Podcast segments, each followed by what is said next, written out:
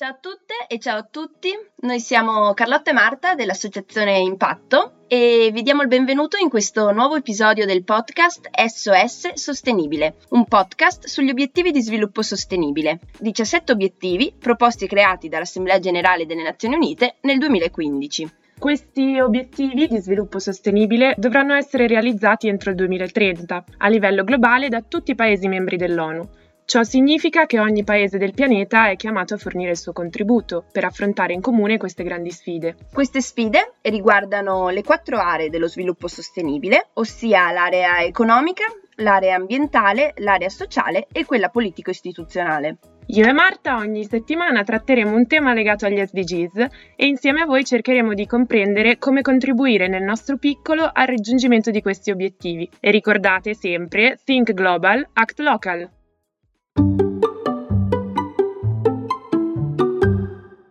Ciao a tutte e ciao a tutti, eccoci qua con il secondo appuntamento di questa nuova rubrica dell'Associazione Impatto. Siamo Marta e Carlotta e oggi parleremo di diritti umani. Questo tema è un tema che personalmente mi è molto caro perché la mia ultima tesi, la tesi magistrale, si basava proprio sul rapporto tra obiettivi sostenibili e diritti umani. Ciao a tutti quanti, eccomi, siamo, siamo, tornate con la nostra rubrica SOS Sostenibile. Anch'io ho a cuore i diritti umani in un modo molto particolare, abbiamo scelto appunto di laurearci in questo ambito e io personalmente credo sia proprio la tutela dei diritti umani sia proprio la base. Capire il concetto che ci sta dietro permette di rapportarsi alle altre persone come se fossimo tutti sullo stesso piano e questo aiuta molto. Ma non perdiamoci in chiacchiere iniziamo subito parlando appunto di diritti umani e a tal proposito vogliamo farvi contestualizzare un attimo, ecco. Il concetto di diritti umani è legato ovviamente al suo significato, quindi i diritti umani nascono con l'uomo perché sono tutti quei diritti che appartengono alla persona in quanto tale. Diciamo che si possono contestualizzare loro, la loro codificazione, le, le, prime volte che insomma ci sono state delle lotte a riguardo è nel Settecento con la rivoluzione francese e la rivoluzione americana in particolare particolare, da cui sono nati documenti molto importanti, sia la mm, Dichiarazione universale dei diritti dell'uomo e del cittadino francese e la Costituzione americana, che appunto sancivano dei diritti che riguardavano la persona in sé. Poi nel Novecento, nel XX secolo, si è avuto uno sviluppo ulteriore perché nel 1948, con la nascita di questo sistema internazionale delle Nazioni Unite, l'Assemblea Generale ha subito adottato la Dichiarazione Universale dei diritti umani, che è un documento importantissimo perché per la prima volta a livello internazionale veniva stipulato un elenco di diritti, appunto questi 30 articoli che elencano diritti civili, politici, economici e sociali e culturali di ogni individuo, valeva per tutte le persone nel mondo indistintamente indistintamente. In particolare penso che sia fondamentale recitare l'articolo 1 della Dichiarazione universale dei diritti umani, in quanto appunto dice tutti gli esseri umani nascono liberi ed uguali in dignità e diritti. Essi sono dotati di ragione e di coscienza e devono agire gli uni verso gli altri in spirito di fratellanza. Questo appunto è il primo articolo della Dichiarazione dei diritti umani. Questa dichiarazione è un codice etico di importanza storica fondamentale. Difatti, per la prima volta nella storia dell'umanità veniva prodotto un documento che riguardava tutte le persone del mondo indistintamente e per la prima volta veniva scritto che esistono dei diritti di cui ogni essere umano deve poter godere per la sola ragione di essere al mondo, quindi per la sola ragione di essere un essere umano. Ogni anno ricordiamoci che il 10 dicembre si celebra la giornata internazionale dei diritti umani per appunto commemorare la proclamazione di questo importante documento. Nel corso degli anni, ovviamente, con la trasformazione della società, con l'aumento delle differenze nel mondo, sono nate nuove forme di sfida a questi diritti umani che riflettono la stessa evoluzione storica. La continua evoluzione in tutti gli ambiti porta alla nascita di nuovi diritti, nuovi contesti da tutelare. Pensiamo ad esempio al diritto alla privacy nel contesto di internet che una volta, ovviamente nel 1948 non se ne parlava neanche. Tutti questi nuovi diritti che si creano creano sono particolarmente in crisi nei contesti geografici meno sviluppati, ovviamente. La tutela dei diritti umani invece deve essere una cosa universale. La concezione stessa dei diritti umani eh, a livello internazionale prevede che si vada verso un'inclusione di maggiori diritti, un ampliamento delle fattispecie, quindi di tutte le condotte delle persone che possano rientrare in, nella tutela dei diritti umani, di modo che sia sempre più inclusiva e sempre più aperta appunto alla tutela di nuovi diritti e a proteggere nuove persone. La tutela dei diritti umani a livello internazionale è un interesse non solo per le Nazioni Unite, che si rivolgono a un pubblico globale, quindi a tutti i paesi del mondo, ma anche ai contesti regionali. A livello di diritti umani ci sono un'infinità di convenzioni, eh, di dichiarazioni, di documenti che tutelano i diritti umani nei vari contesti geografici, che appunto sono il risultato di una continua evoluzione in questo senso. Ad esempio in Europa la Convenzione europea sui diritti umani è diciamo il documento più importante che tra l'altro ci ha accompagnato per tutta l'università, un po' come la Bibbia. E appunto in Europa questo documento è molto importante, ma si crea questa dinamica in tutti i contesti geografici mondiali in cui si cerca appunto, ognuno cerca di tutelare come può i diritti della comunità in cui si trova.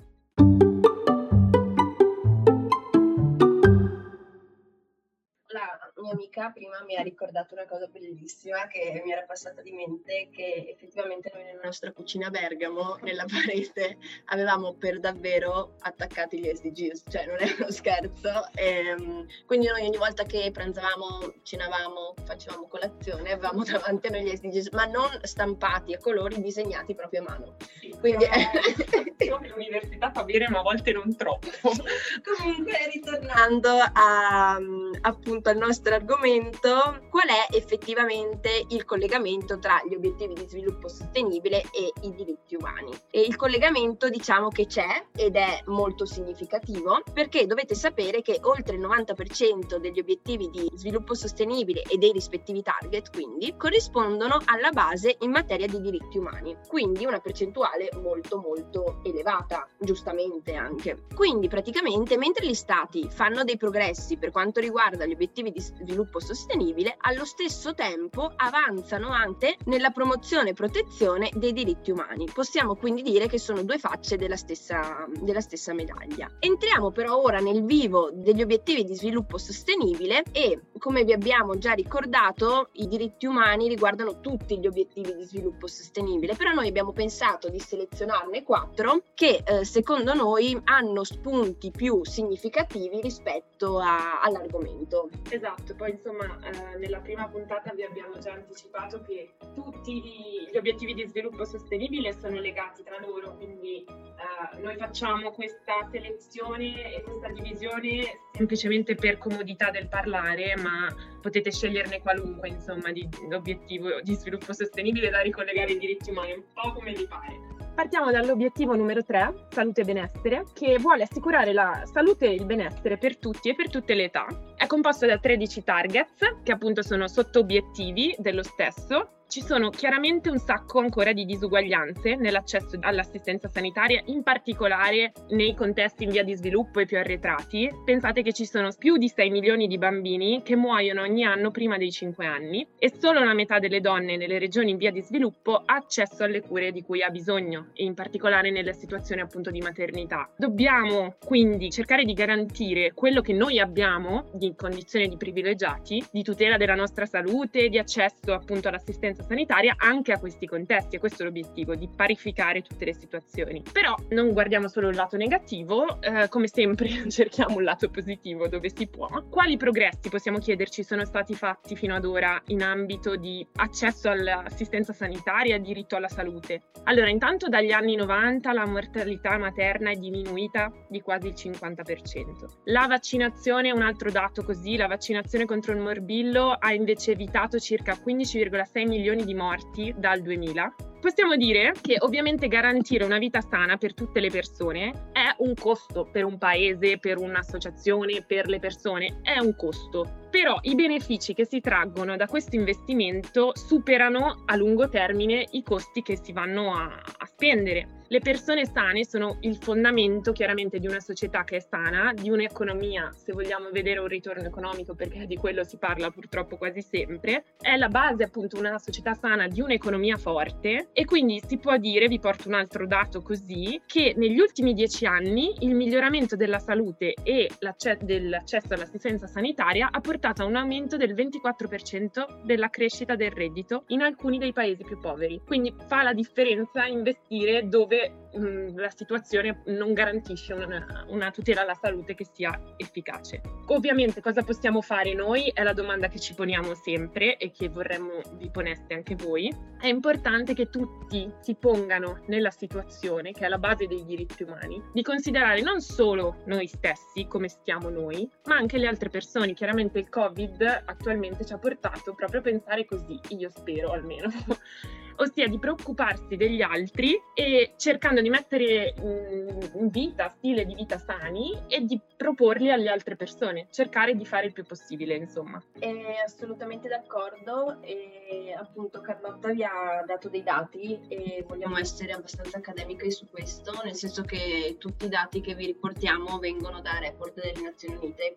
Diamo anche la nota che così si sa da dove vengono. Il secondo obiettivo che abbiamo selezionato l'obiettivo numero 4, ossia istruzione di qualità.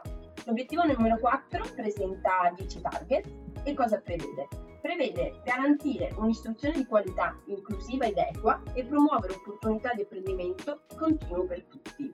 Quindi possiamo dire che l'obiettivo 4 mira a garantire che tutti i bambini, tutti i giovani e tutti gli adulti, ma in particolar modo quelle popolazioni più emarginate e più vulnerabili, possano avere accesso a un'istruzione e una formazione che sia adeguata. Possiamo dire che in qualche modo contribuisce a, a creare un mondo più sicuro, più sostenibile e anche più interdipendente. Difatti, con un'istruzione di qualità, le persone possono avere molte più possibilità per la loro vita, come ad esempio anche il fatto di uscire da una situazione di povertà. Difatti, l'istruzione aiuta in qualche modo a ridurre le disuguaglianze, eh, a raggiungere la parità di genere ed è fondamentale soprattutto per promuovere la tolleranza tra le persone e contribuire così a una società più pacifica, che diciamo è un pochino l'obiettivo degli obiettivi di sviluppo sostenibile. In questi anni in realtà si sono compiuti diversi progressi, anche se in tante parti del mondo siamo ancora molto indietro rispetto a un'istruzione che sia a libero accesso per tutti.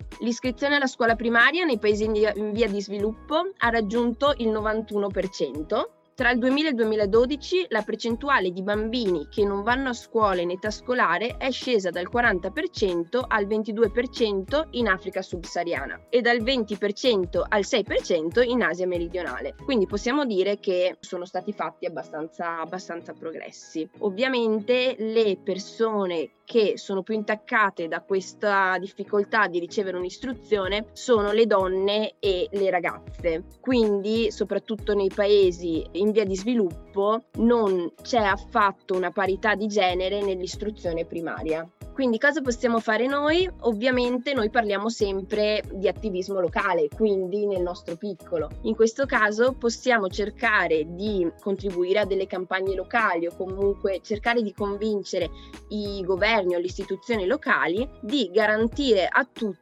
un'istruzione scolastica di base, quindi soprattutto a quelle persone più emarginate o più vulnerabili come possono essere ad esempio i bambini con disabilità. Oppure se vogliamo proprio avere una visuale più globale a quelle minoranze culturali come ad esempio gli indigeni o le vittime di conflitti. Secondo i report delle Nazioni Unite però nel mondo ci sono ancora 57 milioni di bambini che non riescono ad andare a scuola e questo comunque è un dato che ci fa pensare. Proseguiamo con gli obiettivi che ci piacciono molto. L'obiettivo numero 16 pace, giustizia e istituzioni forti è diviso in 12 targets e è il preferito di Marta. Sì, infatti sono un po' dispiaciute che, di averlo passato a Carlotta, però è andata così questa volta, ho detto trattamelo bene, mi raccomando.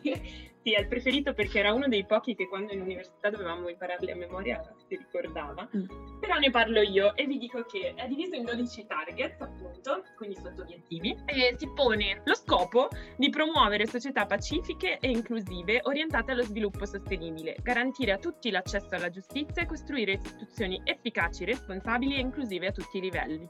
Ciò significa che l'obiettivo 16 racchiude quella che è la base del sistema internazionale, perché il sistema internazionale di istituzioni e organizzazioni nasce proprio per cercare di garantire un sistema di pace che sia contro la violenza, contro le guerre, risoluzione pacifica delle controversie e quindi insomma conferma quello che è uno degli scopi principali dell'ONU stesso. Come si può raggiungere questo obiettivo? L'obiettivo si raggiunge ovviamente riducendo il, ricorso alla violenza, migliorando migliorando i sistemi giudiziari, perché una parte questa, della pace ovviamente si ottiene anche con un sistema giudiziario e giuridico molto forte, molto forte inteso come sicuro, efficace, stabile, che sia un punto di riferimento per le persone, perché tante volte si creano situazioni in cui i diritti vengono violati, situazioni di violenza non sono denunciate proprio perché manca un sistema giudiziario giuridico che sia efficace. Perché ci dovrebbe interessare arrivare a una pace, a un sistema di pace se non viviamo in un contesto di guerra? Questo interessa perché, vabbè, ovviamente eh, ciò che accade a me nella base dei diritti umani è ciò, cioè, potrebbe accadere a qualsiasi altra persona nel mondo e quindi ciò che accade a un'altra persona accade a me. Quindi tutto ci deve interessare, deve essere di nostro interesse. Se possiamo fare qualcosa, ovviamente si fa. E poi ciò che di violento accade in un altro paese rimane comunque pericoloso per un altro perché può essere preso esempio, perché può esserci una collaborazione del governo in cui, in cui viviamo noi, che, viene, che, amministra il nostro paese. Quindi comunque eh, non, non, è una cosa che riguarda solo chi vive in guerra purtroppo, anche perché le situazioni di migranti che arrivano da, da, contesti di guerra ci toccano in prima persona. Noi poi italiani, che siamo un, un paese vicino a contesti di, di, guerra, in Africa, nei Balcani, quindi anche le più grandi democrazie del mondo è giusto che affrontino la lotta alla corruzione, la lotta alla violenza, la lotta alla criminalità e le violazioni di diritti umani per arrivare a questo obiettivo. Cosa succede se non agiamo ora? Se vogliamo appunto ritornare a un contesto economico, diciamo che le guerre portano a crisi economiche. Le situazioni di violenza, di instabilità politica, istituzionale, eh, di diritti giudiziari, quello che volete,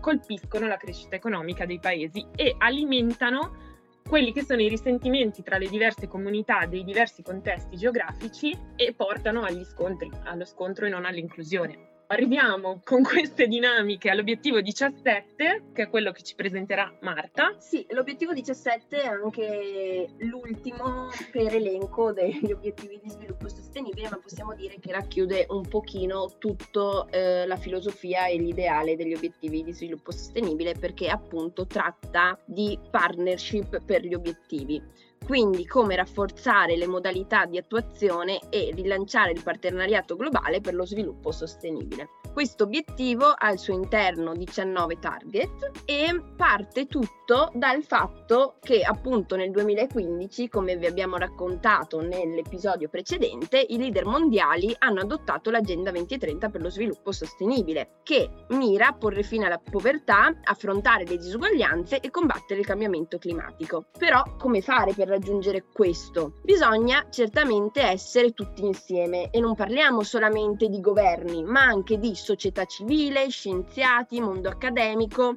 e settore privato per riuscire a realizzare un futuro sostenibile. Quindi giustamente uno mi potrebbe dire, ma quindi perché questo è importante anche per me? Cioè, io che cosa, che cosa c'entro? che cosa c'entro con tutti questi obiettivi di sviluppo sostenibile? Diciamo che l'Agenda 2030 e i suoi 17 obiettivi sono considerati un'agenda universale. Perché? Perché richiede un'azione da parte di tutti, da paesi sviluppati, da paesi in via di sviluppo, al fine di garantire che nessuno nel mondo venga lasciato indietro Quindi in realtà c'è bisogno di te, nel senso che tu che stai ascoltando puoi portare un effettivo cambiamento nel mondo e puoi contribuire al raggiungimento degli obiettivi di sviluppo sostenibile. Quindi, mm, però, come si può fare per aiutare perché ci sia questo sviluppo sostenibile? Ovviamente i governi devono migliorare il loro partenariato, la loro collaborazione, ci deve essere più contatto tra i governi nelle decisioni, però il primo passo è che tutti li conoscano, quindi che tutta la società civile sappia di che cosa si parla quando si tratta di obiettivi di sviluppo sostenibile. Ovviamente mh, mm, ognuno di noi può fare la, la propria parte, anche mh, mm, chi non ne sa nulla, nel senso che uno si può informare e poi diffondere la voce tra amici, tra parenti e così si arriverà sicuramente al raggiungimento di uno sviluppo sostenibile.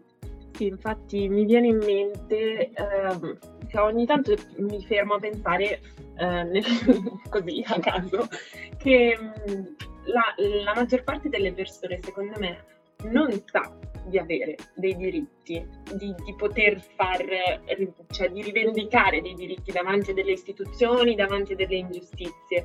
Questo perché da un lato non si conoscono, dall'altro non c'è certezza di questi diritti, cioè tante volte uno denuncia la situazione ma non si trova supportato da nessuna parte e quindi poi a monte decide di non denunciare più. Però eh, noi siamo qui per di nuovo parlare di azioni concrete del quotidiano.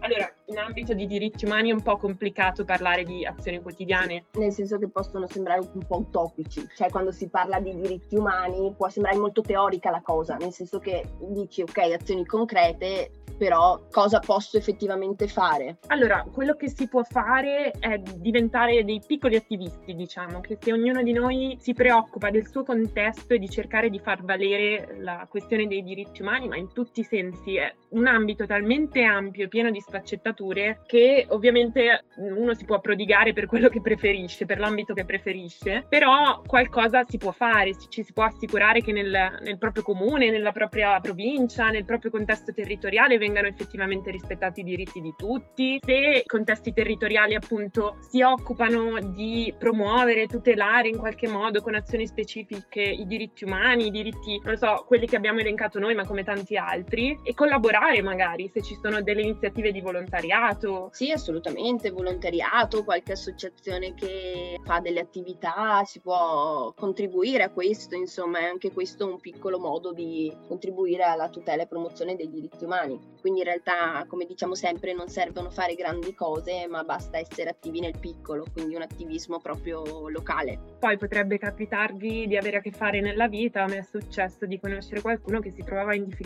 magari con eh, permessi di soggiorno, magari con eh, questioni di documenti di migrazione o di quant'altro che avesse bisogno perché non aveva idea di che cosa fare, di quali fossero i suoi diritti. Quindi tante volte ci si trova anche nella situazione di persone che non agiscono oppure agiscono nel torto o contro la legge perché non sono in grado di capire che cosa sta succedendo e quali diritti hanno. In questo caso, se conoscete qualcuno in questo senso, consigliategli di agire nel giusto, di rivolgersi a istituzioni, di cercare qualcuno che possa aiutarli, magari non è di vostra competenza, ma ci sono tante associazioni, tante mh, istituzioni pubbliche e private eh, gratuite che eh, offrono consulenza legale, che offrono aiuto, che possono aiutare queste persone magari meglio di noi stessi e se tro- vi trovate in questa situazione ovviamente dare un consiglio a una persona non, non, è, non, è, costoso in alcun modo. Sono d'accordo e niente, se avete voglia di saperne di più o comunque di leggerne anche sull'argomento non esitate a contattarci che abbiamo anche un sacco di libri da consigliarvi, quindi